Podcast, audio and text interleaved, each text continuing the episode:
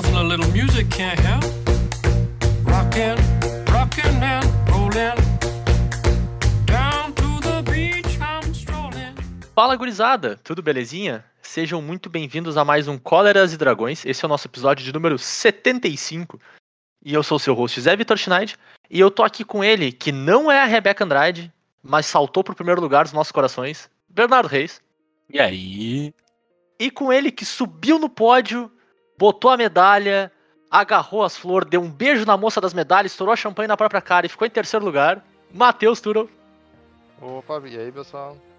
E hoje é dia 1 de agosto de 2021 e no nosso clima olímpico aqui do meio de Olimpíada, literalmente no meio da Olimpíada, né? Tem mais uma semana, uma semana e pouquinho, a gente tá bem no meio.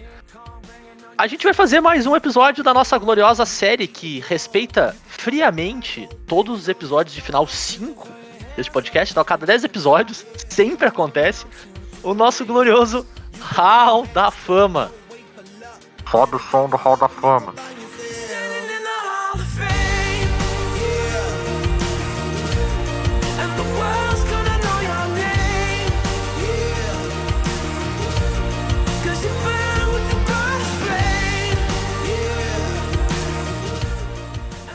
Então, Bernardo, explica pra gente o que, que é o Hall da Fama do Cóleras e Dragões. O Hall da Fama, então, é uma coisa que eu sempre lembro e nunca preciso procurar na hora. É os episódios onde a gente traz decks, ou coisas, ou mecânicas, ou o que for que a gente tá afim de listar, pra colocar no glorioso Hall da Fama do podcast, que, como todo mundo sabe, é extremamente relevante. Junto com o Bomba Pet e com as figurinhas de, WhatsApp, é uma das únicas instituições que se mantém firme e comprometida em 2021 nesse país. Pra trazer um pouco de.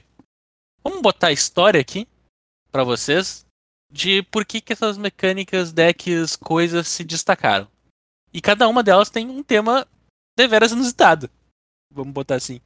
Para dar alguns exemplos de alguns temas que a gente já trouxe, a, a gente teve o primeiro deles, que foram os decks que marcaram época.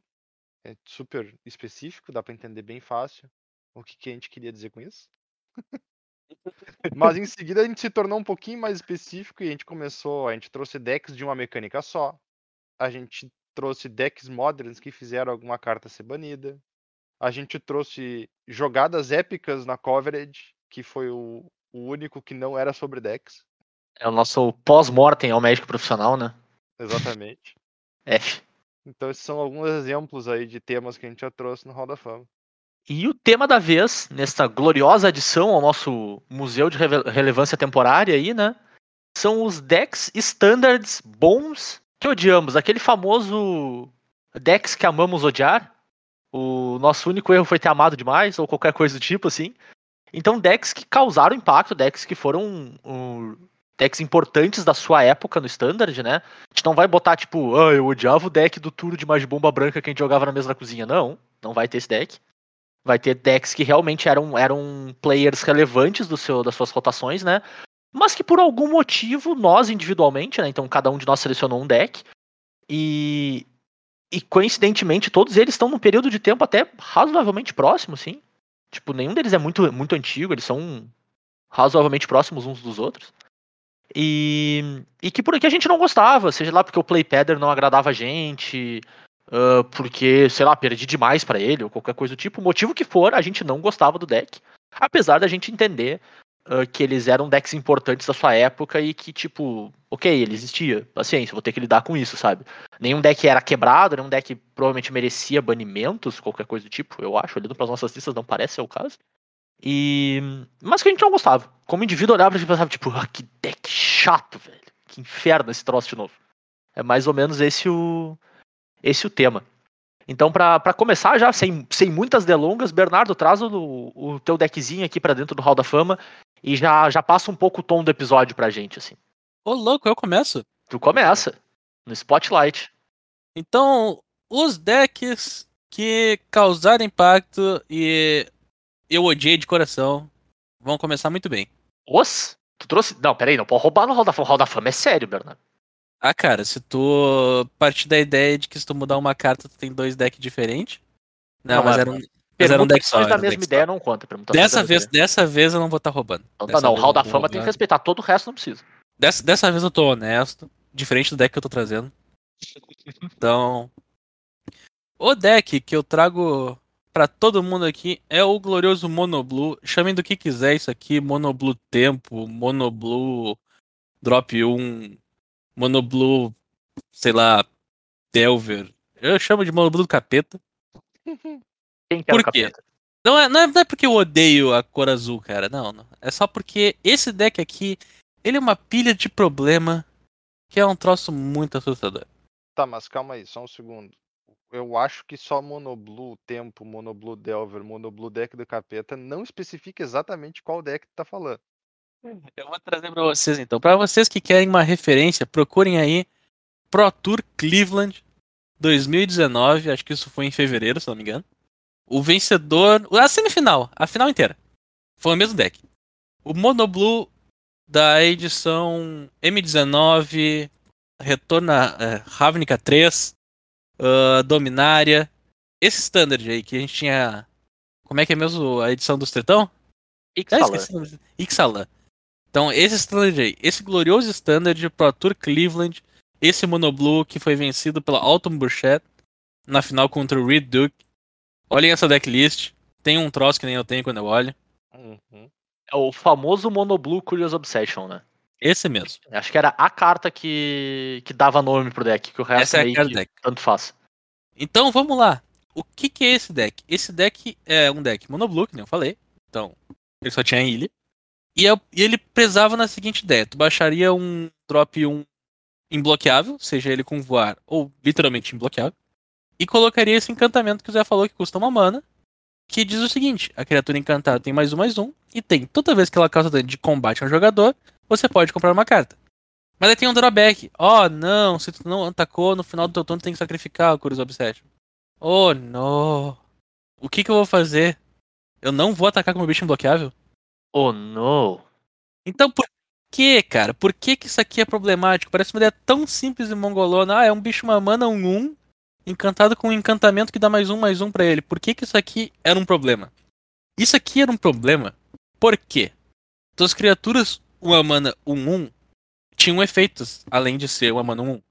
Então, tu tinha a Serena, uma mana, um voar, que tinha a habilidade de se sacrificar pra anular uma mágica ou habilidade que vise uma criatura. Tu tinha o Pteramander, que tinha recém saído, que uma mana um 1, mas podendo pagar 8 manas se adaptava a 4. E ia se adaptar a menos pra cada mágica no no cemitério. Então ele podia ser uma mana um 1, mas daqui a pouco ele virar um 5-5. O, o outro 1, ele é só imbloqueável.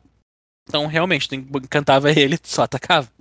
E fora isso, tu tinha um monte de cartinha de interação, que era o Dive Down, a criatura ganha mais 0, mais 13 e proteção à magia, Hexproof. Uhum. Spell Pierce, anula mágica menos pague 2. Tu tinha o Wizard's Retort, que é, um- que é uma counterspell de 3 manas, só que vira literalmente uma counterspell se tiver um mago. Ela custa 2 azul. Então ela só diz anula mágica alvo. E várias das criaturas aqui são magos. Inclusive, a sirena, ela é uma sirena, pirata, mago. Por alguma razão. Mas É, tá o mago é muito perdido, né, cara? o mago Não é faz- muito perdido. O mago é muito perdido. Ah, o que, que é o contexto desse deck, então? Ele é um monte de carta ruim de 50 centavos. Eu acho que 50 centavos ainda é muito caro. Tá? Ele é um Ah, monte de- o, o, o Jin era uns, era uns 3 pila, Bernardo. É, é um monte de carta ruim de 25 centavos. E daí tem quatro cartas raras, que é o Tempest Jin. Que custa 3 azul. Por uma criatura 0-4 voar. Que tem mais um mais zero pra cada ilha básica que tu controla. É, tudo que tu tem no deck. E é tudo tem deck. Só, só tem ilha. O deck usava 19 ilha. E o deck funcionava da seguinte maneira. Tu tinha que pegar uma criatura dessas, de custo baixo, encantar com, o com, com esse encantamento que comprava a carta. E navegar o jogo até o final matando teu oponente. Isso parece muito simples, parece fácil de quebrar, mas quando todo teu deck é voltado em proteger a criatura que tá encantada com, a- com, a- com esse encantamento, fica bem difícil de se fazer. Então o deck ele era redondinho, ele não tinha problema de mana nas cores, porque ele tinha uma mana só, uma cor só, né? Ele podia ter problema de terreno, mas eventualmente ele saía porque ele comprava as cartas com encantamento. E ele tinha os, os magos, o que fazia ter uma Counterspell, e Counterspell é uma carta muito forte pra se ter no Standard. Não tem como negar isso. Duas manas azul, anula a mágica, ponto. É uma coisa bem forte. Por que, que isso aqui era um problema? Esse era um deck extremamente difícil de se jogar por causa disso. Porque teu plano de jogo era provavelmente bater com uma criatura 2 de ataque 10 vezes no teu oponente. Essa era provavelmente a principal maneira de se ganhar com esse deck. E era um deck muito difícil de se jogar. Muito difícil de se jogar. Se tu soubesse jogar com esse deck, tipo, jogar bem com esse deck, tu lavava o chão com muita gente. Porque na, no formato em si, tu não tinha muita interação que pagava o que tu fazia. Tu começava a remover criatura de duas mana pra cima. E tu protegia tuas criaturas de uma mana pra baixo. Sim.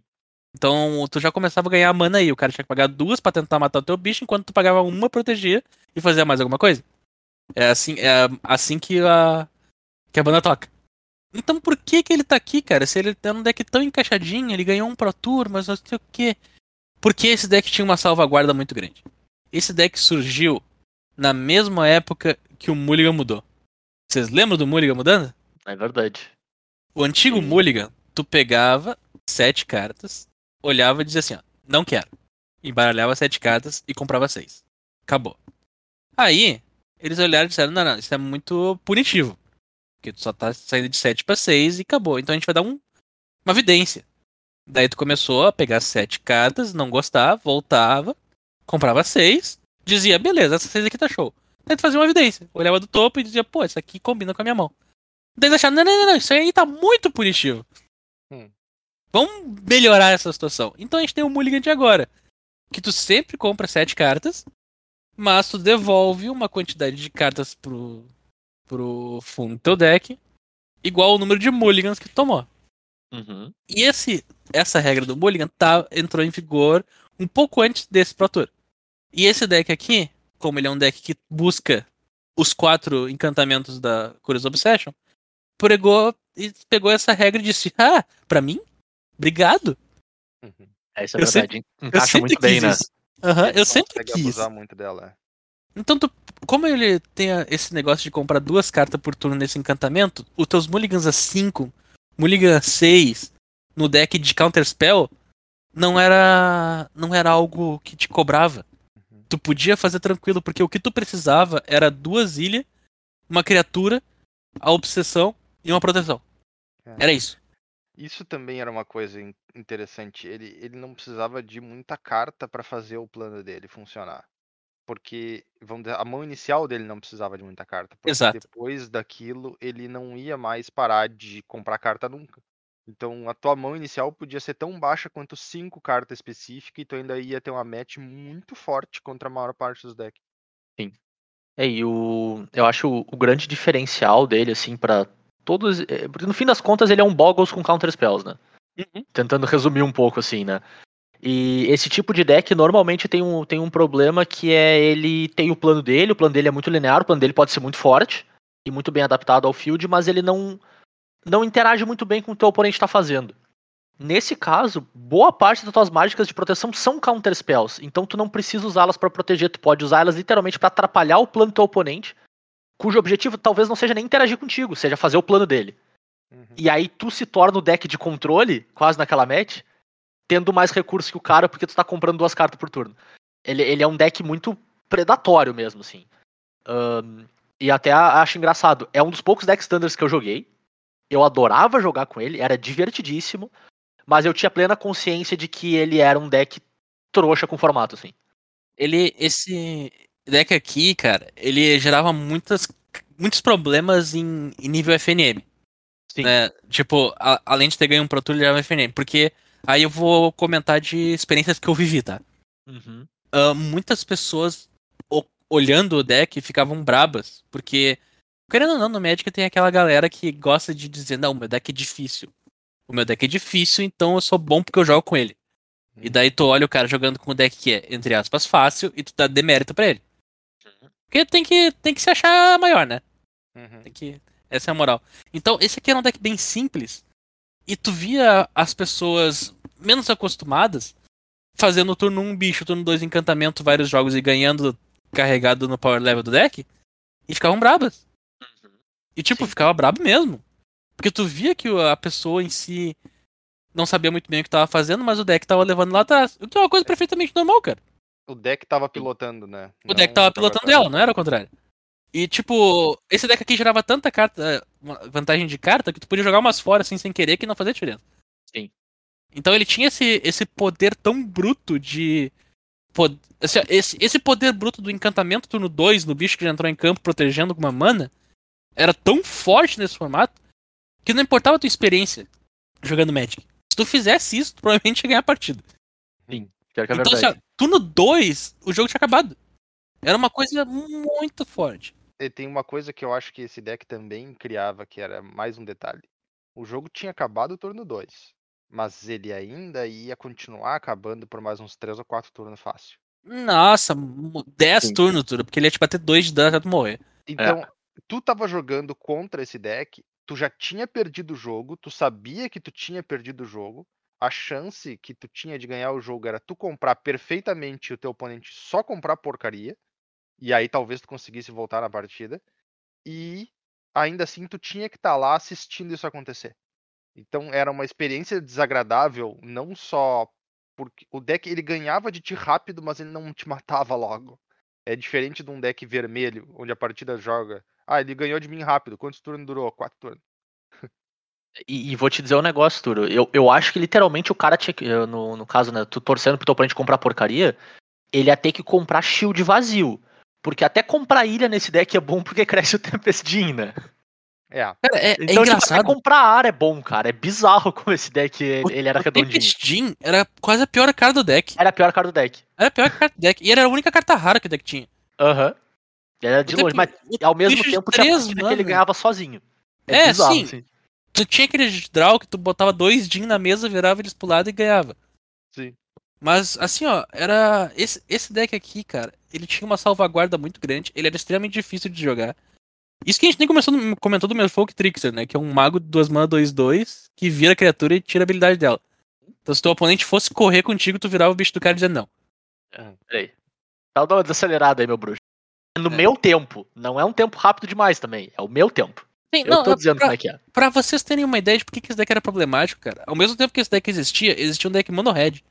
E o deck mono red não conseguia matar uma criatura desse deck. É muito Cara, engraçado. Pra te ter uma noção de como esse deck é problemático, o Bernardo nos mandou a lista de um top 8.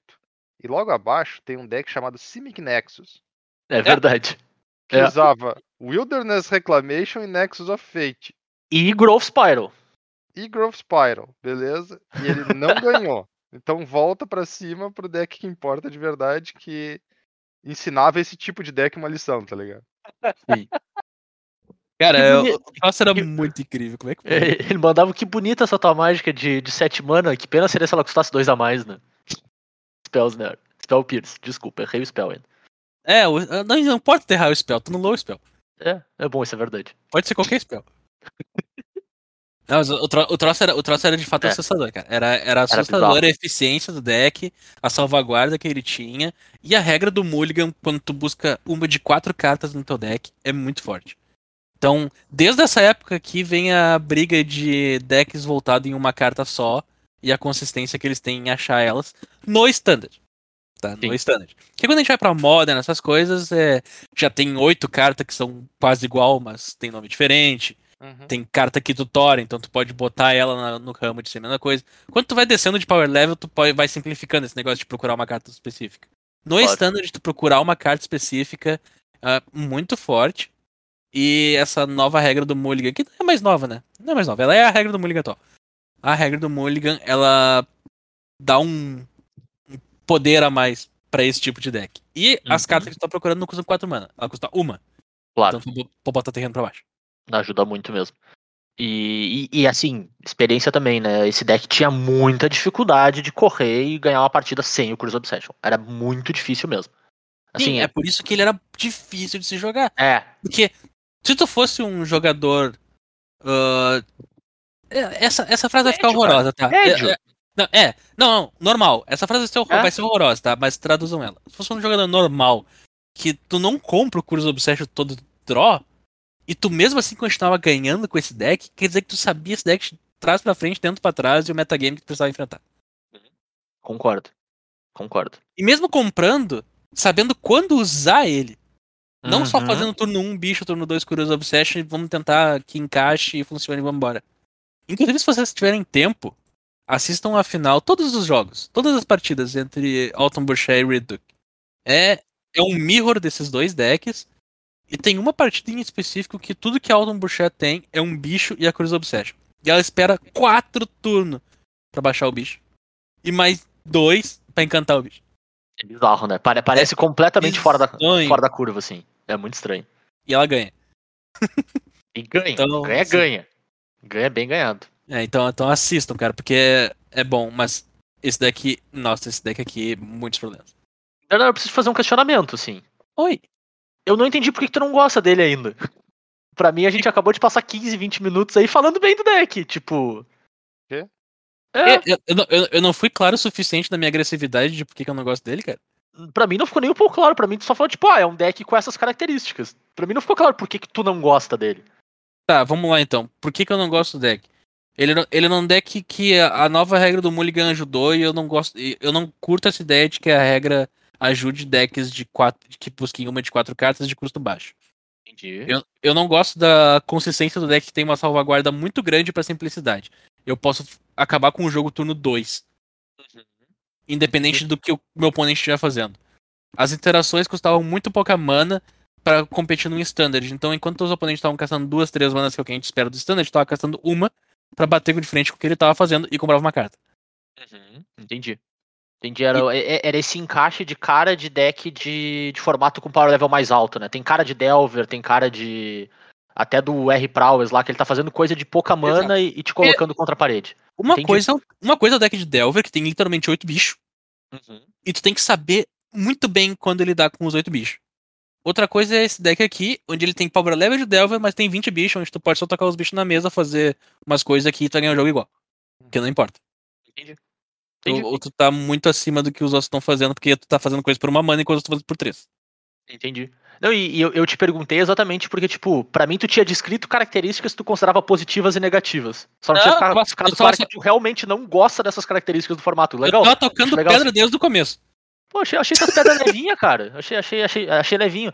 Porque eu estava preparado, eu tava com o telefone na minha mão, 192 apertado, assim, e tava só esperando o botão de, de play aqui, tá ligado? Pra chamar o Quer Samu pra te buscar. tu- Todas essas minhas reclamações ficaram tão comum no standard e eu falo elas toda semana que parece que eu tô repetindo, cara.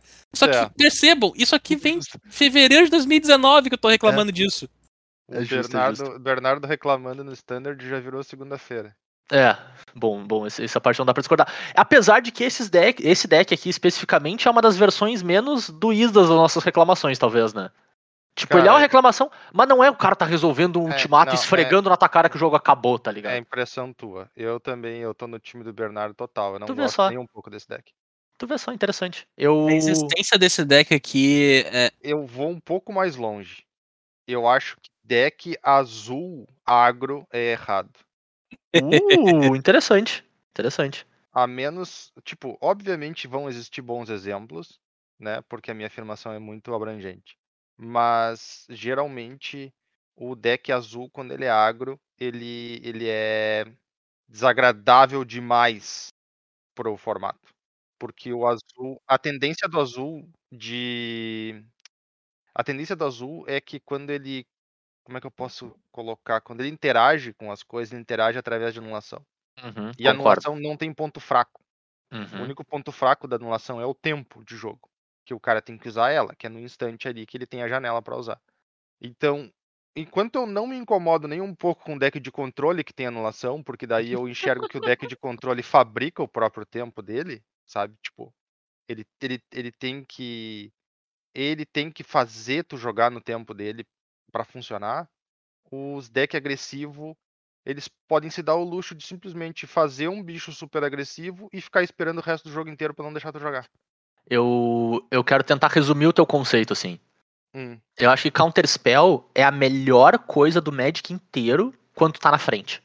de E aí, o- quando o azul te coloca na frente no turno 1, bom, tu tá na frente o tempo inteiro do jogo, né? E aí tu tem a melhor coisa do Magic na tua mão. O jogo inteiro.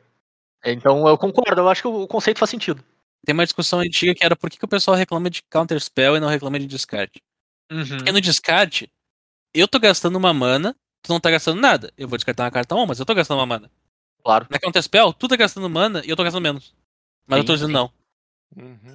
É, é, é- é- é- em termos de, da, da gestão do recurso todo, né? é Muito melhor. Uma Counter Spell é muito mais poderosa. Exato. Não, e o descarte ainda deixa tu ir lá e que comprar uma carta e jogar ela naquele turno, né? Sim. A Counter Spell, tu compra a carta que ia te salvar e tu olha pro cara e ele tá olhando pra ti com quatro mana de pé e um sorrisinho na cara e tu sabe que ela não vai resolver nunca. É. Aparece o maguinho do, do glorioso vídeo da- dos primórdios da internet. Pode escrever, vou counterar. Exatamente. Então é isso. O Monoblue Tempo entra no nosso, no nosso, nosso setor do Hall da Fama, do Mural da Vergonha, quase, né? Nossa, eu esqueci que isso vai pro Hall da Fama. Tira, tira, não quero mais. Não quero mais. Vai, tá, não quero mais. Pteramandra batendo asa lá, Bernardo. Nossa senhora. Toda vez que tu cara. entrar vai ter um guincho assim. "É", E a Pteramandra batendo asa assim. Tá, mas coisa é, boa. tipo, eu não, eu, eu não consigo expressar o quanto eu odiava a existência desse deck, cara. Só o standard enquanto esse troço existiu foi meio miserável. Agora, agora eu vou dizer um negócio, assim, não como como formato, né? Porque, bom, co- como a gente já falou algumas vezes aqui, né? Não é o meu formato favorito, eu jogo muito esporadicamente. Como piloto do deck, era divertidíssimo pilotar. Ah, sim, É sim. muito sim. legal, é difícil que é o demônio, tá ligado? Parecia que tu tava em equivalência, sabe? Não pelo grau de diversão, mas parecia que cada jogada tu tinha que resolver uma integral múltipla pra pra saber o que diabos tu tava fazendo, sabe? Não, Qual que era o tipo, melhor caminho pra seguir? Era difícil, mas era se, muito tu, legal. se tu é um ser que se alimenta das almas que, que vão esvaziando teu Dementador. oponente, pô, tu fica gordinho logo, logo, cara. Não, cara, ele é um ótimo deck pra te pilotar se tu, se tu não tem oponente, porque daí tu não tá machucando a alma da pessoa. Jogar contra a parede com esse deck é ótimo. O Zé daria um bom jogador de Boggles. Ih, no- eu jogo de auras no histórico, tu esperava o quê, cara? Exatamente. Tu esqueceu que quando a gente estragou o mundo, o Zé ia jogar De Boggles. o GP O de GP. Bogo. Ah, é verdade, eu não lembrava mais Sim, disso. é, foi, É foi literalmente o planeta dizendo. junto, né? é, foi literalmente o planeta dizendo, não, Zé, tu não pode ganhar um GP de Boggles. Tipo, isso, isso é, o, esse é, o, esse é o, o ponto mais baixo do planeta. Uma pandemia é menos pior. Simples assim. É isso que, é isso que ele tava dizendo. É, deve ser. Deve ser. Moving on, então, pro meu deckzinho, que eu acho que é a- talvez a completa antítese do deck do Bernardo. Tudo é a completa antítese do deck do Bernardo. do Bernardo. Cara, talvez não seja a completa, mas é uma, É uma bem perto, bela né? uma antítese, É. com certeza. O deck que eu trago aqui é o famoso UW Control, que também não é nem um pouco específico se eu digo desse jeito, mas é o W Control do Standard de 2015, a.k.a. o W Garrafinha, cara. O famoso deck do Elixir de Imortalidade. E ele é o completo oposto no sentido de que é o deck que não tem win condition e tá literalmente zero preocupado em ganhar a partida. E, e talvez entre todos os UWs Controls que eu vi na minha vida, ele é o deck que eventualmente ele se preocupa em ganhar. E o eventualmente dele realmente é muito eventual. É tipo, ah, alguma hora chega, tá ligado? É, ele é um deck que, como todo W Control, tem Counter Spell, tem remoção, tem Collar, tem mecanismo de card draw, tem todo esse, esse core principal, a gente vai passar pelas peças específicas, né? Mas o grande diferencial dessa versão é que, entre aspas, a win condition dele era o Elixir de Imortalidade, que é um artefato de uma mana, que tu paga duas, vira ele, e aí tu ganha cinco pontos de vida e embaralha ele e o teu cemitério no teu deck. Então ele é um W Control cujo objetivo é, entre aspas, usar os recursos deles de maneira até razoavelmente agressiva para impedir o que teu oponente está fazendo, porque eventualmente ele vai baixar um Elixir de Imortalidade e vai ter acesso aos recursos de novo, então tudo bem ele usar. E e que ganhava exaurindo o oponente mesmo. Ele acabava com tudo que o oponente tentava fazer e embaralhava o deck pro deck dele não terminar. E o deck do oponente, como ele não tinha mais nada que pudesse ganhar o jogo, acabava antes, então o oponente ou realmente ia até o final, né? E tentava ganhar de algum jeito, ou simplesmente recolhia e embora. O deck não proativamente ganhava o jogo quase de maneira nenhuma, salvo que ele tinha duas Mutavault no main deck pra dizer que ele tinha um condition. Eu achei que tu não ia falar dos Mutavault. Não, não, não. Ele tem, ele tem duas Mutavault. Mas assim, vamos ser honestos, né? a- os jogos que realmente acabavam com Mutavault eram muito raros. O, o Mutavault tava ali, cara, mais pra bloquear do que. Pra atacar, exatamente. Exatamente. E aí tu tinha, entre aspas, blocker infinito também com Elixir de Mortalidade, né? É sensacional. Mas vamos lá, pass- passando pelo deck, então, eu acho que os, os as principais chaves, né, que te permitiam exaurir o teu oponente de fato, né? É o Veredito Supremo, uma das melhores cóleras que a gente já viu aí na história, uma branca, branca e azul por um feitiço que não pode ser anulado destrói todas as criaturas. Então, show, tu vai destruir tudo e meio que não tem o que teu oponente possa fazer, a não ser deixar indestrutível, assim, e que Eu lembro de uma carta, pelo menos na época, que fazia isso. Mas era meio que só uma mesmo.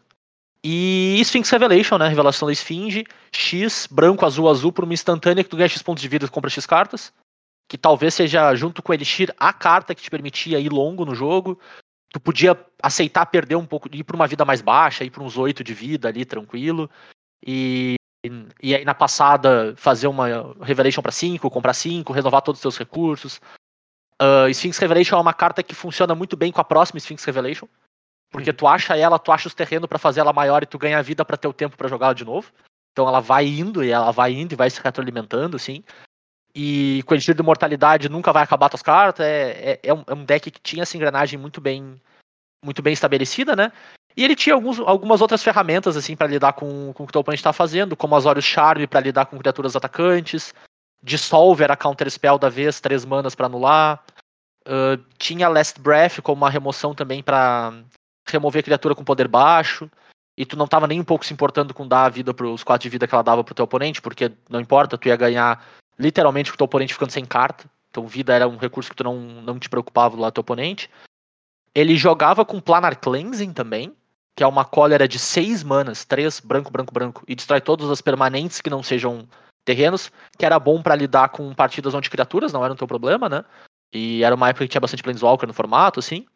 E ele jogava com Syncopate, como outro counterspell um pouco mais versátil para jogar em vários pontos da curva.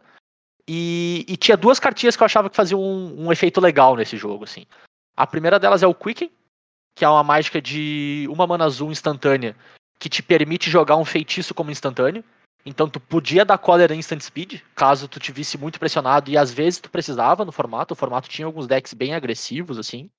E, e especialmente os decks Boros da época eram bem bons. E, e o Quicken te compra uma carta, então era, entre aspas, só pagar uma azul para dar instant a mais, tu não perdia a carta, né? Tu, era quase só um. um kicker nas tuas mágicas, assim. E o deck jogava com o Jace de 4 manas, o Jace de, da segunda Ravnica, né? Então só Ravnica, Ravnica. Né? 4 manas com 4 de lealdade, ele sobe fazendo todas as criaturas do seu oponente baterem um a menos, então ele era um ótimo, uma ótima ferramenta para os matches agressivos de Swarm. E tinha na época também uns decks bem agressivos de volume de criatura, assim, os decks de. Eu lembro do Mono Red que tinha. Era o Boss Sly? Ou o Boss Lie era antes um pouco? Eu acho que era o Boss Lie nessa época, né? O Boss Lie foi depois. Foi depois? Mas tinha um, tinha um Mono Red com o Foundry City Dennis aí nessa época que era bem agressivo, assim, jogava com um monte de criatura. Então o Jace funcionava super bem. E ele desce fazendo um mini Fatal Ficção de três cartas, que é muito bom para esse tipo de deck. Então ele era um, uma, uma permanente bem sólida, assim. Nessa época aí o metagame era, era Burn, GW e. Ah, é verdade, tinha o GW bem legal, né? O GW do Advento do Vorme, né? É. Uhum. E Que era um bom deck. Pyromancer jogando também, então. Era um byte standard, né? Era um byte standard, era um byte standard. E. E é isso, eu acho, do, do core do deck, assim. O deck tinha um plano de sideboard com mais win condition. Ele tinha, jogava com o Arcanjo de Tune, uh, Elspeth Suns, Suns Champion, que é Elspeth, Elspeth, Elspeth é difícil de falar, né? A Elspeth de 6 manas, que faz criatura ou dá uma cólera de 4 ou mais, baita de um Planeswalker bem legal. E ele tinha um plano muito estranho de ganhar com o Arcanjo de Tune junto com a. com o Carneiro de duas manas 05, que tu ganha um ponto de vida nesse turno. É, Então, E aí isso tu não bate era os carneiros. plano de jogo, tá ligado? Mas tu tinha essa opção. E acontecia com uma certa frequência até. Era muito É. estranho. É que tu botava os dois contra o mesmo tipo de deck. Mas-. Que é contra o Burn, que era muito forte. Exato. E aí, eventualmente, tu conseguia bater com carneiros 3-8 no teu oponente. E era divertidíssimo. Mas o. Só, só pra gente tirar isso do, do caminho, já por que, que eu não gosto do deck? Eu acho que ele tinha ferramentas demais pra levar o, o conceito de no win condition control pro limite, assim, sabe? Eu acho que ele passou da medida. Assim como, como no deck do B, no fim das contas, eu, eu acho que a gente vai acabar caindo nisso no quase todos os decks. É quando tu pega um conceito que, é, que pode ser bacana e tu dá uma leve desvirtuada nele, tanto por cor, ou por eficiência, ou por quais ferramentas tu tem acesso, que ele passa do ponto, assim. Então, eu me incomodava com o fato do teu plano ser não ter plano. Sabe? Eu não gostava disso, eu acho. Tu, tu não ter nada é, é meio demais, assim, sabe? Tipo, a versão desse deck, que acho que é a versão do. um pouco antes, assim, que usava o Eterídeo como incondition era uma versão que não me incomodava. Porque pelo menos assim, beleza, o teu plano é aquele um, dois Eterídeos que tem no deck. Eventualmente tu vai baixar ele e tu vai jogar de Highlander, tu vai tentar controlar o jogo e ganhar com aquele um Eterídeo que tu tem. Show. Eu acho, acho plausível. Até a versão do Teferi me incomodava um pouco menos do que essa. É bizarro isso, mas eu não gostava desse deck porque pra mim ele era demais puxado nessa linha de de eu não, o meu plano é atrapalhar tudo que tu tem pra fazer. Eu tenho um monte de ferramenta e eu vou ganhar porque a regra do jogo de tipo tu comprar carta e não ter carta no deck tu, tu perde, funciona pra mim porque eu tenho como baralhar meu cemitério. Eu acho demais, sabe? Eu acho que passa do, do ponto um pouquinho. Cara, eu, eu acho interessante. Tipo, eu tenho que dar alguns disclaimers. O primeiro, eu nunca joguei muitas partidas contra esse deck. Longe disso. Ah, o deck do, do Zé, do Bernardo, melhor dizendo, que o Bernardo trouxe, já existia Arena, eu jogava Arena, eu joguei diversas partidas contra. Esse aqui não é o caso. Mas eu achava esse deck sensacional justamente pelo motivo que tu acha ele horrível. Que tipo, Eu, eu imaginei que sim. Inclusive, é, a não, tua cara. é, é, é que tá. Eu acho que traz muita personalidade pro Sim. deck. Pode ser horrível, não vou dizer que não é horrível. Não vou dizer que não é um conceito que acabou sendo puxado demais e esteja fora, talvez, da curva onde ele devia estar. Mas, cara, a, a win condition do cara é um artefato de uma mana que embaralha o teu grave no teu deck pra te poder continuar jogando e continuar respondendo tudo que o louco tá fazendo pra sempre. Uhum. Sabe? É, Sim. é muito diferente pra mim não achar interessante. É, eu, eu, eu até acho que, tipo, e eu concordo contigo, cara, a ideia parece interessante. Eu acho que ela joga pior do que ela parece. Ah, sim, é, é- é, é um deck desagradável no final das É. contas. né? E, e aí, cara, eu vou, vou trazer a lembrança. Eu não joguei, porque eu, eu perdi na final do, do Qualifier, né? Mas eu assisti um. Eu acho que foi um WMCQ. Isso, foi um WMCQ, onde esse deck, eu acho que ele era o deck to beat. E, cara, tu olhava pra todas as mesas que tava tendo jogo com, em especialmente Mirror desse deck, cara, não acontecia nada nas partidas. Era só Lady vai. É Land vai, Land vai, Land vai. E jogos. acontecia, não acontecia nada pra quem tava assistindo. Pra quem tava jogando, tava acontecendo muita coisa. Não, É. justo, mas é tipo, é, o jogo é todo na cabeça do jogador. O jogo não tá acontecendo na mesa. É, é, é pra, mim, pra mim é tipo, tu tá jogando Magic sem jogar Magic. Tu tá teorizando Magic, no fim das contas. E eu não gostava, tipo, eu achava bem. bem. de- eu achava demais. Tem dois detalhes, eu acho que pra mim, que, que puxam o demais, assim. O principal é o Elixir volta também. Se fosse uma vez, eu acho que ia ser bacana, tá ligado? Uma vez era show. Uma vez era nice, uma vez, tipo assim, beleza, eu, eu tô exaurindo meu oponente, eu tô gastando os recursos dele e eu tô devolvendo os meus recursos pra lidar com mais coisa que ele tem. Se ele conseguir fazer, entre aspas, três vezes o meu deck, eu acho que ele tem que ter o direito de ganhar a partida, tá ligado? Hum, É quase uma questão de equilíbrio, assim. Impressão tua. O oponente não tem direito a nada quando tá Ele tem, ele tem sim. É, tá, tá, tá no dos mandamentos, é o 12 segundo mandamento do Magic, cara. Se tu virar a cartinha, tá escrito Tenho- atrás. Tá, tá embaixo do símbolo de mana roxa ali, se tu olhar, tá, tá escrito isso. Eu tenho É, três coisas pra falar sobre esse deck aí. Vale, então, ver. Uma delas, então, é que ele pega aquele conceito de se eu não tô perdendo, eu tô ganhando. É só que leva ao extremo. Ao extremo. E, e ele pe- então esse conceito, cara, ele vem da ideia de que o uma, uma coisa que vendem há muito tempo no Magic é quanto menos o incondition tu precisa colocar no teu deck, melhor o deck de controle. Perfeito. Quanto menos o incondition tu precisa. E ele botou a menor quantidade possível, que era realisticamente os Jace pra usar o incondition do teu oponente, o, os dois Mutavault e a garrafa. Então ele tinha sete incondition. Seis cartas no deck. né? Seis cartas. Na, na lista que eu tô olhando aqui, que é a do, do Ivan Flock, né? Quando ele ganhou o, o Pro Tour, são seis. São três Jace, um Elixir e duas Mutavault. É isso aí, é seis Uma cartas. delas podendo ser considerada dedicada, né? Porque todas as outras Sim. faziam, Sim. todas faziam mais de Então, um assim, papel. ó, um- uma delas só era o incondition. Então, tu realisticamente tinha uma carta ali, que dizendo, eu quero ganhar o jogo. Então, tinha uma carta pra isso. Ah, se- segundo ponto. Esse deck foi feito dessa maneira por causa do lugar que ele foi utilizado, que era o Pro Tour. Uhum. Esse deck, essa decklist dessa maneira, num GP, não chegava longe. Porque tu ia empatar, tu ia, per... tu ia empatar e não ia conseguir chegar. Porque tu não ia ganhar o jogo a tempo. No Pro Tour, tu assumia que o campo de pessoas era diferente. tu sabia o que tu tava fazendo pra jogar mais rápido e as partidas iam acabar.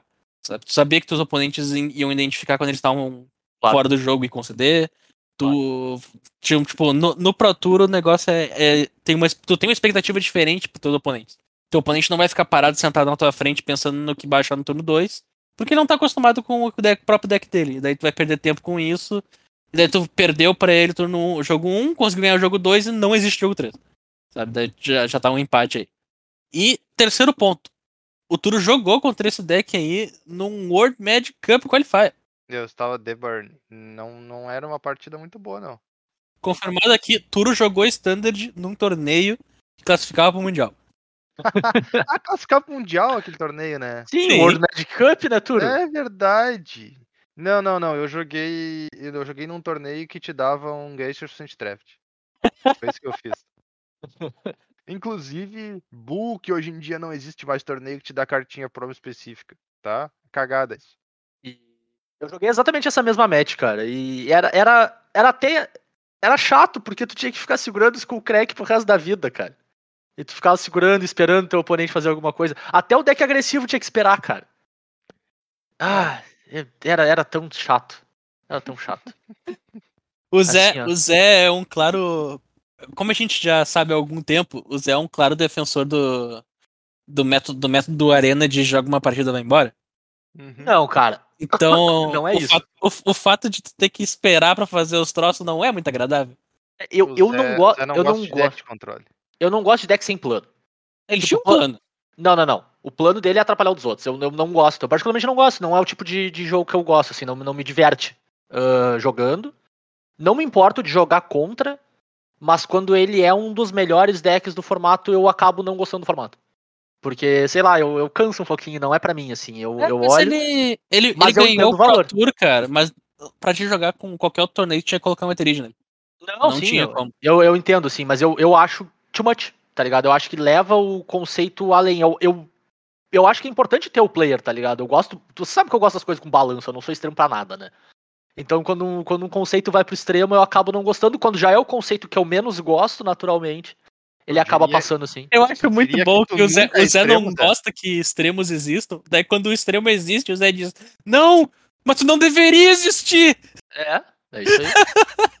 é, cara, é assim que se conversa com fascista, né, cara? Tu não conversa. Hein, ô Tu Zé? não deveria existir! Tu diria que tu nunca gosta de extremos? Eu vou discordar dessa frase. Eu vou us- usar o meu direito de discordar dessa frase. Ai, ai. Pode ser que dormindo eu goste de extremos, cara. Eu só não lembro disso. Mas enfim, o W Garrafinha vai pro, pro Mural da Vergonha. Inclusive, tem um, tem um papel muito útil do W Garrafinha pro Mural da Vergonha aqui nesse, nesse episódio. Hum. Que é eu impedir vocês de colocar ele em algum outro episódio como um deck em alguma ala aqui de respeito, tá ligado? Ah, cara, eu- E- eu sou e meio biased. regra? Ah, acabei de criar ela. Ah, eh, deixa eu ver. Vamos fazer uma votação rápida. Bernardo, o que, que tu acha? Não, É, não. Não deu. não Ela deu. é A democracia ganha aqui, 2x1, não existe essa regra. Uma pena que é 2021 e democracia não vale mais nada. Zé, olha o extremo. Eu pensei que tu ia dizer, é uma pena que eu edito esse episódio. Eu vou tirar essa votação fora. Também é importante, também, também tem esse ponto. Ou eu só boto um voto sim no Bernardo e já era. Ainda fa- faço mais manipulado ainda, mais fake news. Ah, É só eu nunca falar assim nesse episódio, ou não? ah, droga, Bernardo. não é como se eu não tivesse 75 episódios de Aldo Bruto pra achar um sim teu, né? É, mas aí tu passou trabalho suficiente pra valer a pena. Ah, não, mas vale, vale, vale muito a pena. Então o W Control aí no muralzinho da vergonha. Esse o W Control específico, não coloquem todos os W Controls aí, porque o W Control é um deck legal, um deck que é importante existir. Tem seus momentos bacanas aí. O W Colonnade, por exemplo, é um deck que eu gosto muito mais, porque pelo menos te força a botar um terreno virado e que custa 6 mana pra te ganhar o jogo. Esse Basicamente. aqui também tem terreno virado. E que Oito, paga 6 mana pra te ganhar o jogo com o terreno? Não tem. Eu gosto mais daquela versão. Usa Simples assim. Gate nesse deck. Pensa na humildade. Humildade. É humildade. Faz Revelation pra 8 e chama de humilde, né? Não sei, Sim. cara. Esse, esse deck aí era bem agradável. Eu gostava, eu gostava bastante. Eu, eu não curtia, cara. Eu olhava pra ele e pensava, bah, passou, passou. Bota uma Elspethzinha main deck, sabe? Elspethzinha, por favor. Não tinha uma no side? Tinha no side. É. Ô, meu, É. qual foi, qual foi a partida? Acho que foi na final, o cara jogando com esse deck. e ele traz os quatro. Os, as quatro ovelha e o arcanjo e ganha do louco, tipo, no turno 6 ou 7. Porque É. ele tinha duas ovelhas em jogo, os bichos dele ganhavam dois marcadores por turno. Por turno, é. É bizarro. Aí é legal, cara. Se, se esse fosse o plano do deck, se isso fosse parte do plano do deck, de fato, eu não tava me incomodando, tá ligado? Porque é, é isso, é isso que eu não, eu, eu não, não curto. É tu não ter nenhum mecanismo claro pra isso. Tipo, enquanto seus oponentes, entre aspas, muitas aspas, tá? Estão perdendo o tempo deles e perdendo o slot deck, pagando o preço de colocar o win condition, tu não tá. Parece que tu tá jogando outro jogo, assim, quase. Hum. E. É, é isso, parece que. é, Assim como vocês, vocês falaram no Monoblue, que parece que tu tá jogando outra coisa, quando tu faz daquele jeito, num outro, num outro eixo, né? Com certeza um outro eixo completamente diferente. Eu acho que até um eixo mais desagradável pro formato. Aqui também, aqui parece que tu tá jogando com outras regras, tá ligado? As minhas regras são diferentes das tuas. As minhas regras são melhores que as tuas. É, Ah, eu, tu eu, tá- eu, eu, eu, tá go- eu gosto, eu gosto de assumir que toda partida de Magic começa com um acordo tácito horses.jpg de que tá todo mundo jogando sobre as mesmas regras, tá ligado? Mas aí é que tá, todo mundo sempre jogou sobre as mesmas regras. Tu tá lembrando o cara de uma regra que ele costumava não usar. Entendi. Aham. Todas as regras são iguais, mas tem algumas regras que são mais iguais que as outras, São melhores que as outras. Se o deck, se o deck dele acabar, ele perde. Eu, eu acho muito bom que o, que o argumento de vocês é tão genérico que dá pra botar em qualquer deck, assim. Qualquer coisa. é muito genérico. Então Boa, gente. tentem, É tentem que a gente tá é que, defender Zé, esse deck que eu vou trazer. Quando. A moral é a seguinte, tá? A gente tá usando argumentos mais ou menos, porque quando eles forem acabar, a gente bota nos decks em baralho. Justo, é um bom ponto. E aí eu não, eu não vou ter mais o que falar, né? Exato.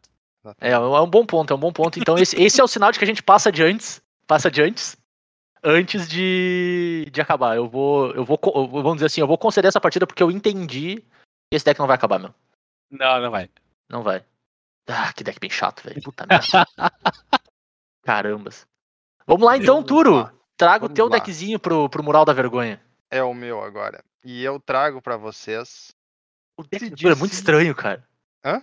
O, o teu deck é muito estranho, Turo. Cara, o Tua meu, escolha deck, de deck é muito estranho. o meu deck é muito estranho. Eu trago pra vocês Se Disse Whip.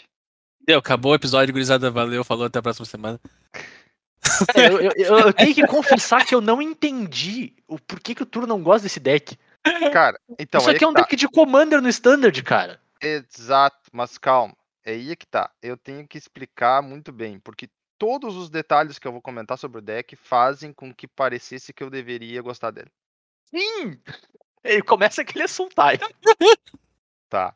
Então, ma- mas, vamos lá. O deck, o Zé já descreveu razoavelmente bem. É um deck de Commander no T2. A ideia do deck, ele é um deck Sultai. Ele vai usar na época o que era e até hoje ainda seria se tivesse algumas das cartas mais nervosas do Sultai possível, tipo Sylvan Cariate de Courser of Crufix, faziam a vez de transformar o formato inteiro em mid-range. Uhum. E quando tu tem um formato inteiro mid-range, ganha o mid-range que é mais mid-range que o resto. O mid-range dos mid-ranges. É, o midrange rule them all. E o pessoal percebeu que se eu tiver uma, uma engine, alguma coisa que me dê um, vamos colocar entre aspas, recursos infinitos aqui, Uhum. e de novo, de novo, de novo, bem carinha de deck de Commander mesmo, não tem o que meu oponente possa fazer contra mim. Não, peraí, peraí, peraí, peraí, peraí, peraí. Tu tá me dizendo então que tu ter recursos sem fim pra responder tudo que teu oponente falando não é uma coisa legal no teu deck, assim? Não é que tu não tá respondendo. Hum. Tu tem recurso infinito, não tem a ver com resposta. Inclusive o deck aqui, ele usa respostas, mas ele não re... ele não recarrega elas nunca. Ele, Ele faz as as perguntas e ele mesmo responde. É, ele tinha as respostas dele pra fazer pra pra tirar o que precisava tirar da mesa. Como todo bom deck mid-range, ele vai ter as remoção dele, certo? Ele joga como um deck normal até o ponto onde ele começa a, a fazer recurso extra pra sempre e tu não tá jogando mais como um deck normal. Mas Uhum. como é que ele fazia esse recurso extra? Bom, ele tinha o Whip of Erebus, que é uma carta que dá lifelink pra todas as criaturas e deixa tu reviver um bicho até o final do turno por 4 manas, e aí depois esse bicho é exilado. Aquele bicho revivido, ele ganha ímpeto. Ele tinha a Sidice, que é o que dá o nome pro deck, então a Sidice Whip, era por causa do Whip of Erebus da Sidice. E a Sidice era uma criatura de 4 manas 3-3, que quando ela entrava em jogo, ou quando ela atacava, tu colocava as três cartas do topo do teu deck no teu baralho. No, do teu deck no teu grave. quando uma ou mais criaturas eram colocadas no teu grave, tu fazia um zumbi 2-2. Então, como é que a Sidice funcionava? Ela funcionava como um mini Grave Titan. Ela entrava em jogo, fazia um zumbi 2-2. Ela atacava, fazia um zumbi 2-2. Se tu fazia um Set Finder, que é uma criatura que mila 4 e devolve um terreno no teu grave pra tua mão, tu acertava uma criatura e tu fazia uma 2-2. Saudades quando o Sage Rainfinder era uma boa carta no standard, cara. É, né? Então, além de tu tá colocando carta no teu grave e fazendo zumbi 2-2, tu, entre aspas, tava tutorando essas cartas pra poder reanimá-las com o Whip of Erebus. Porque Uhum. elas estavam indo pro teu grave, que é onde tu reanima as cartas pra jogar com Whip. O deck usava ah, algumas cartas de Delve também. Então ele se ajudava bastante a acelerar o próprio jogo milando carta. Então tu tinha Tazigur no deck, que era uma das ferramentas de ficar fazendo teu recurso ficar infinito. E tu tinha Murderous Cut no deck, que era uma remoção maravilhosa na, na época da edição. Ela é 5 manas, destrói a criatura alvo, só que tu realmente só paga uma, porque ela tem Delve. E, cara, o deck ficava fazendo isso pra sempre, pra sempre, pra sempre, enchendo a mesa, enchendo a mesa, enchendo a mesa, enchendo a mesa. Ah, as versões mais finais, vamos dizer assim, do deck chegavam a usar Torrent Elemental, que é uma carta que tu pode pagar 5 mana pra devolver ele do exílio pro jogo. Então, ele morria, tu trazia ele de volta com Hipoferebus, ele era exilado no final do turno, tu pagava 5 mana e ele voltava pro jogo. E tu ficava repetindo isso. E, tipo, pra mim, o grande problema desse deck é justamente, de certa forma, o mesmo problema que os outros dois decks tiveram. É, como o Zé falou, os três decks iam ter o mesmo problema. Ele pega um conceito que não é necessariamente ruim e ele estica ele até o ponto onde ele fica desagradável. A mirror desse deck aqui era Nossa. impossível de jogar. Eu É, quero te fazer uma pergunta, certo? Eu quero te fazer uma pergunta, assim, ó. Vamos supor que tu tem na mesa 12 criaturas diversas e um Hipoferebus. Uma das tuas criaturas diversas é uma Sidice. E aí, então, tu decide que tu quer atacar com a tua Sidice, que tá na mesa, porque tu tem outra na mão. E tu não te importa que a tua Sidice morra. Tu quer aproveitar pra ela assimilar, ela vai fazer mais um zumbi, tu vai jogar outra, vai assimilar mais um pouco, vai fazer mais um zumbi. Só que o teu oponente tá jogando com o mesmo deck. Então ele também tem umas oito criaturas e um Hipoferebus. Bernardo, Oi.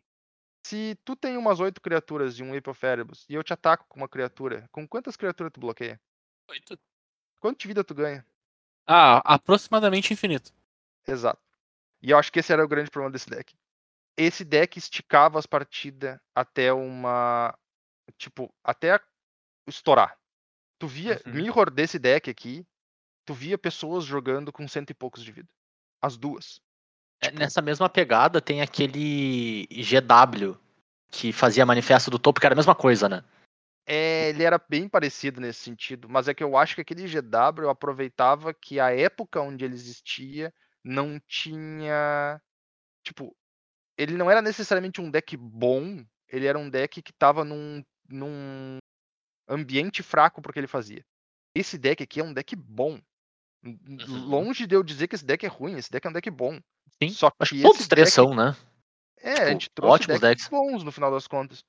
Mas, cara, eu não conseguia gostar da ideia desse deck, porque ele, ele estragava, ele, ele, ele tornava errado, né, pro jogo, o que faz ele ser bacana, sabe? Então, tipo, ele me desagradava nesse sentido. É, é, é, é, normalmente acaba sendo isso, né? Quando a gente pega algum conceito que, que a gente às vezes gosta um pouco menos ou que acha que não, não tá em casa e puxa, né? E aí a gente fica tipo, "Hum, não ficou legal, gurizada. Não deu bom.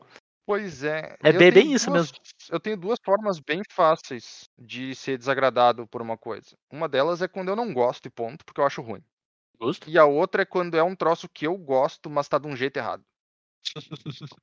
E esse aqui é um troço que eu gosto, mas esse, esse jeito não é o jeito. né, não é o jeito legal, é o jeito errado. Porque eu ia dizer, cara, é exatamente a tua cara jogando Commander, inclusive. Sultaizão, recurso do Grave, tem um lifelink ali perdido, que é uma coisa que, inclusive, obrigado por me, me- me ajudar a lembrar disso. Que, que é importante pro jogo mid-range. É mid-range, é bem a tua cara, assim. Mas eu, eu entendo o ponto, cara. Eu, eu, eu gostava do deck, eu achava um deck legal, mas o, o Mirror realmente era, era complicado. Cara, é que Commander é o lugar certo pra te jogar esse tipo de deck, né? Não, não, não, não. Tu não vai me dizer que Commander é lugar pra jogar de mid-range. Sai fora. Não, com esse tipo de deck. Esse Não tipo de mid-range, né? É, com um deck que tem essas características. De, de enginezinha, de usar o Grave, de tentar tirar um pouco de valor em, em quase todo o movimento que ele faz, né? Tá ligado que essa frase eu vou discordar e tu pode opinar o que tu quiser, eu vou continuar discordando de ti. Então deixa aqui registrado que estou discordando do Turo dessa frase permanentemente. Qual frase? De que isso aí, esse deck aí tem que ser jogado em Commander e não esse aqui no lugar dele. Esse é o estilo de jogo que cai bem em Commander. Eu não acho que cai bem em T2. Então, eu vou ficar registrado que eu vou discordar do Turo dessa frase permanentemente. Porque ele não cai bem no T2 ou porque ele cai bem no Commander? Porque ele cai bem no, no Standard, velho. Tu tá sim, a, tirando- respo- a resposta é sim, Bernardo. Sim. Sim. Qual, qual é o contrário do que tu tá falando, Turo? Nada. Minha nossa senhora. Eu, eu esqueço, que- eu esqueço que domingo de manhã a gente não tem cérebro. Tá, tá na hora dos meus comentários sobre o deck, vamos lá. Dale. CD Sweep, então. Ah, tem uma cartinha que o Turo não comentou, cara, porque esse deck CD Sweep ele surgiu logo pós-rotação. Então ele veio junto com o. com o Cans of Tarkir pro Standard, que era uma, um bloco de três cores. E os dois principais ah, tribos. É tribos, né, Cans? É. As duas, as duas principais tribos, as, as que mais vingaram no começo, foram Abzan e Sultai. Depois o Jeskai veio pra, pra disputar com a gente. Porque tinha Cariate de Silvestre. Então, Cariate de Silvestre fazendo mana a todos os terrenos entrando no jogo virado é festa de mid-range. E festa de mid-range brilha quem tem mais recurso. E como o Turo bem disse, esse deck tinha muito recurso. Se todo, Ô, ô, fil- filosofia! Se todo mundo tá no mid, quem tem mais range ganha, né, cara? Isso aí. E, o... e esse deck aí, cara, ele tinha, como o Turo falou, uma enginezinha. Então tu não se milava. Tu milava três cartas por, por ataque, milava quatro cartas num negócio ali. Então, tipo, não, tu não pegava e terminava o teu deck. Tu não ia se matar fazendo tua vantagem de carta. E tu podia jogar um jogo demorado, que tu não ia assimilar mesmo assim. Uhum. Tu não, tu não ia ficar sem recurso. E como as tuas principais cartas eram criaturas, no fim das contas, né? Esse deck usava Doom Wake Giant no começo, cara, que era o gigante que dava menos um, menos um nas coisas. Sim, do- da constelação, né? É, É. então. Essa versão aqui ainda tem um no sideboard. É, o, o main deck antigamente tinha isso pra te lidar com os bichos menos um, menos um. Porque, como, como a gente pensou, tinha Hornet Queen. Uhum. Então, esse deck aí, tu botava uma Hornet Queen pra ficar com os quatro tokens um deck toque mortífero. E o Doom Wake Giant fazia, não. Sai pra lá com esses tokens um toque mortífero. Era um, era um baita deck, cara. E o, e o principal oponente dele logo no começo era o Abzan, que era um outro deck mid-range que usava o Rino. E o Abzan Sim. pegava aquela ideia do Rino de dar uma hélice de raio numa criatura 4-5 atropelar, e esse deck pegava e dizia, mas eu tenho lifelink. Sim. E a gente Esse ficava aqui, ele basicamente, ele parecia ser um deck feito pra ganhar do deck de Rina. né? Porque ele atacava na no mesmo ângulo do deck de Rino o resto do formato, mas o deck de Rino tinha que ter uma match horrorosa contra isso aqui. Não, não, não era horroroso por causa que o deck de, de Healer, que era o Abzan, ele usava Planeswalkers. E esse deck aí, as criaturas não resolviam Planeswalkers. Eram só criaturas, tu tinha que atacar os Planeswalkers.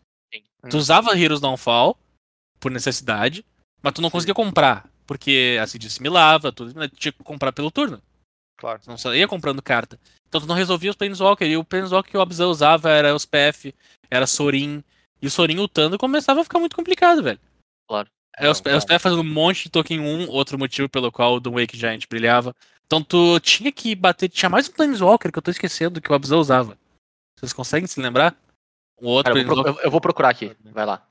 Tá, por causa que, assim, ó, esse deck, ele, ele, abor- ele abordava do âmbito de criatura e o Abzan abordava do âmbito de permanente. Que, por incrível que pareça, são coisas diferentes. Uhum. Tipo, a- abordar só as criaturas e abordar as permanentes são coisas diferentes. E as tuas criaturas não eram tão, ah, como eu posso dizer, abusivas no ETB. Elas eram as melhores coisas que tu podia fazer no ETB naquela hora. E mesmo assim, se tu parar pra ver o que o ETB faz, as criaturas fazem hoje em dia no ETB, tu ficaria assustado. É, isso é verdade. E ele, só, ele juntava uma combinação de cartas que o pessoal não dava muito valor. O Sage Wayfinder, cara, passou um standard inteiro como coadjuvante até esse deck aparecer. E daí quando esse deck apareceu, o pessoal percebeu que a carta era muito boa. E a gente queria ele em mais standards. E daí o Wizard disse, ah, pera, ele é bom. E daí tirou fora. Uhum. Bernardo, o terceiro Planeswalker é o Ajani de 5 mana. Que Ah, sim. Botava marcador em uma, duas, três criaturas, ou olhava as cartas do topo e pegava criatura, aura ou Planeswalker e colocava na tua mão, ou ganhava sem indivíduo. Esse mesmo. Esse mesmo. Por causa do, do card advantage que ele gerava. Sim. E, e mais adiante, porque daí, como eu falei, isso foi o começo de Kansas aqui, mais adiante ganhou o Ugin. Ganhou alguém, sim. Inclusive foi a primeira lista que eu achei, eu pensei, hum, não é essa. Porque daí o que aconteceu? Quanto, quanto mais edições foram saindo, menos o Seed Sweep foi ganhando poder. Porque o Seed Sweep ele ficou mais meio que estagnado na É, ele versão foi- que ele tava no, no começo. Ele foi um Mas- deck de um momento, né? Sim. Da- E esse momento du- durou quase pra sempre. Porque, que nem o Turo disse, as partidas duravam muito tempo. Eu lembro, assim, ó. Esse deck aqui, eu, eu, eu- esse deck eu tava. Como eu tava jogando, eu lembro das coisas. Ah, quando esse deck surgiu, foi quando surgiu o PPTQ. Esse deck, quando saiu o Cans of Tarkir, lançou o sistema de PPTQ, que é o pré-Pro Tour Qualifier. E o momento historinha, antigamente tinha o Pro Tour Qualifier. Tu ia lá, se inscrevia pro torneio, jogava o Pro Tour Qualifier, ganhou o Pro, ganhou o Pro Tour Qualifier, tá no Pro Tour. PPTQ. Tu tinha que jogar o PPTQ, que é o pré-Pro Tour Qualifier, pra se qualificar pro Pro Tour Qualifier, pra daí tu jogar o torneio e pro Tour. Ah, como mudou o sistema, todo mundo ficou empolgado, dizendo, pô, talvez o PPTQ seja legal. Spoiler, não é. Mas, naquele momento ali, que era o primeiro que tava rolando, todo mundo achou o máximo. Então a gente foi pra Porto Alegre jogar um PPTQ de. Acho que era 80 pessoas? Não me engano. Acho que foi por aí, 80 pessoas, logo que saiu essa edição. Então os decks to beat era isso e Abzan. O, o que aconteceu é o seguinte, cara. Daí eu vou contar a minha parte da história, porque é essa que eu lembro, né? Pasmem. Eu lembro a minha parte da história. Ah, eu, eu fui com dois a choque no main deck desse CD Sweep pra ganhar de Mirror. Porque justamente que nem eu falei, tu não lidava com Planeswalker. E o Tu Ashok baixa- lava um Ashok. rápido, né? O Ashok me lava o cara, mas o Ultimate exilava o cemitério. E era essa parte que importava. Claro. Era exilar o cemitério no Ultimate. Então se tu chegasse no Ultimate da Shock e ultasse, teu oponente não tinha como criar recurso de volta pra ganhar de ti. Uhum. Não ia, não ia dar vencimento. Claro. E daí a a gente chegou esse troço, cortamos pro top 8. Acho que cortou pro top 8, cara, era 4 da tarde. As oitavas terminaram às 6. Minha nossa senhora.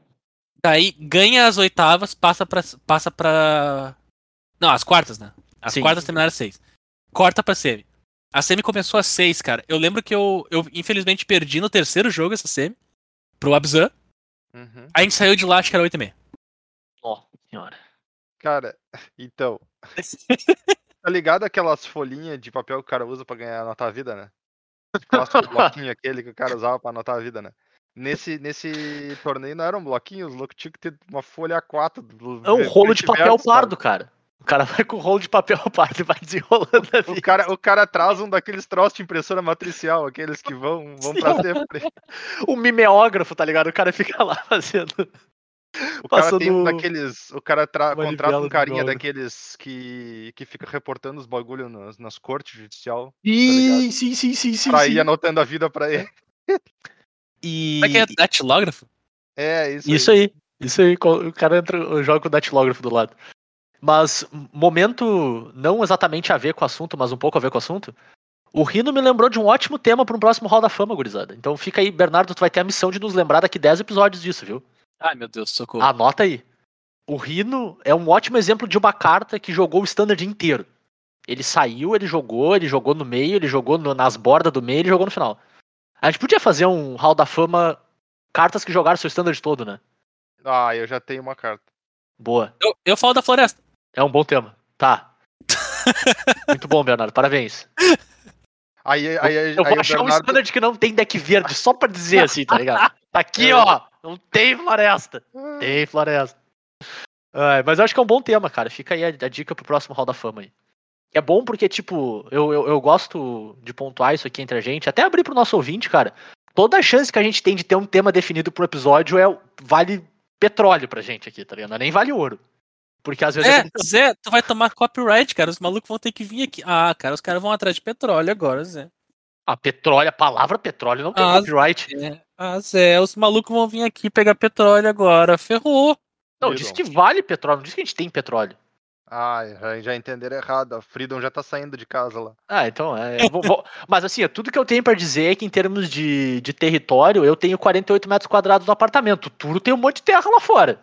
Ah, eu Então se teria. alguém tem petróleo, não Aqui sou tem eu. petróleo mesmo e pode vir. O Turo e seu exército de vacas defendendo o perímetro. Cara, tu acha que os magrão vão conseguir achar onde é que eu tô? Honestamente. Não vão. Ah, tu tá na internet? Tu, tu tá na internet?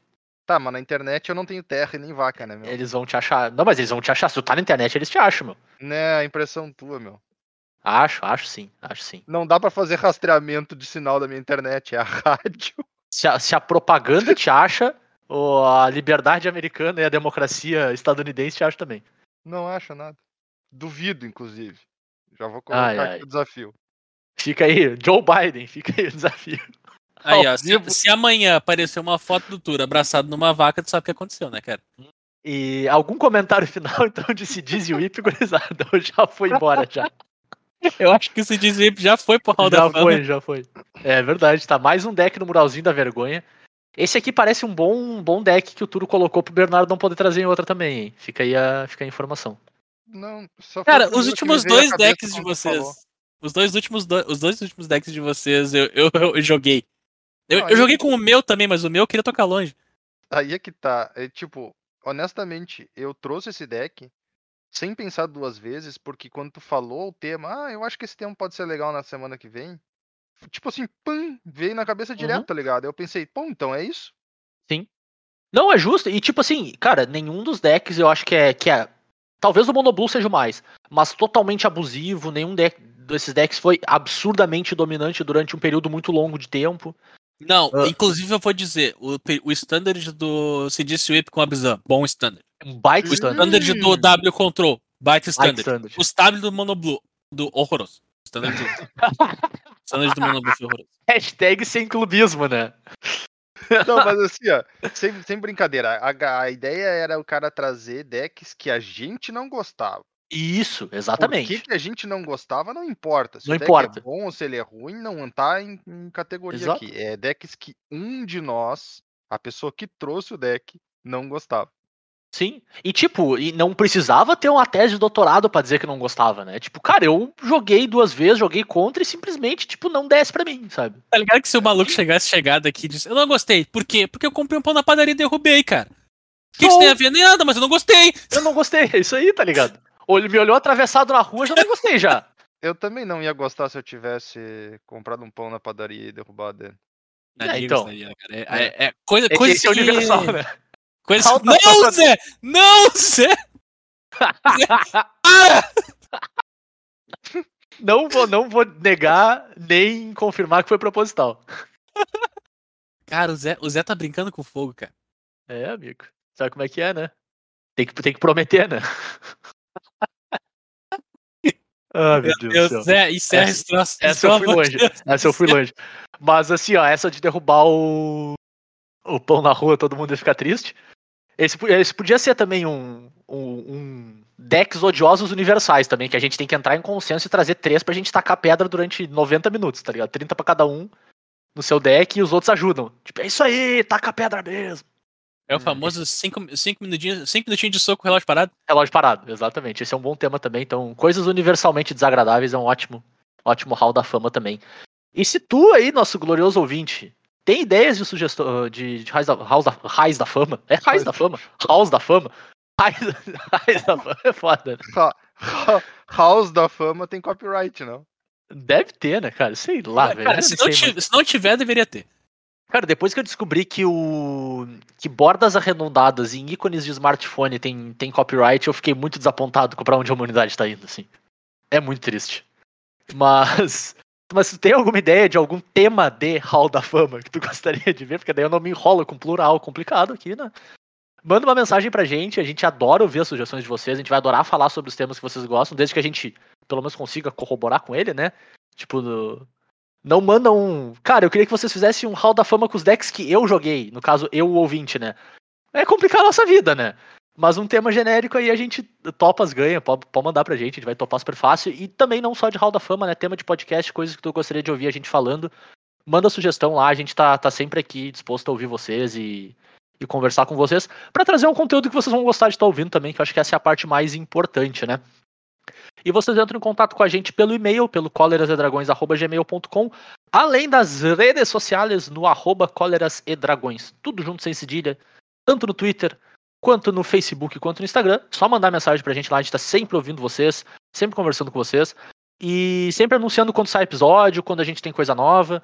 A gente fez uma stream esses dias de, de Commander, a gente vai fazer um follow-up com ela, a gente já combinou com, com o nosso brother que tá começando a jogar Commander, fazer uma montando deck com ele, enfim, tentando criar coisas bacanas, assim, ele, ele entrou em contato com a gente pedindo, entre aspas, ajuda, né, querendo participar e querendo nosso apoio, a gente bolou essa ideia de fazer isso gerando conteúdo também, ele topou, é bem legal, se vocês têm alguma ideia desse tipo também, mandem pra gente, desde que a gente tenha tempo útil pra isso, a gente tá sempre disposto aí a, a dar um helps e a participar e inventar umas presepadas aí. Porque se tem uma coisa que a gente é consistente é em presepada, né? o resto não sei, uma presepada a gente manja.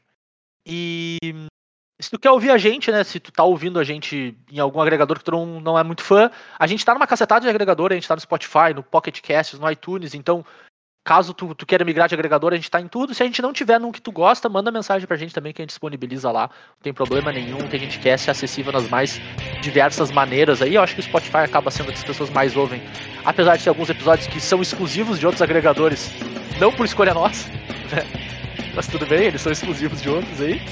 E é isso, né, gurizada? A gente volta na semana que vem com mais um Cóleras e Dragões especial pra vocês. Valeu, abraço. Valeu, tchau, tchau.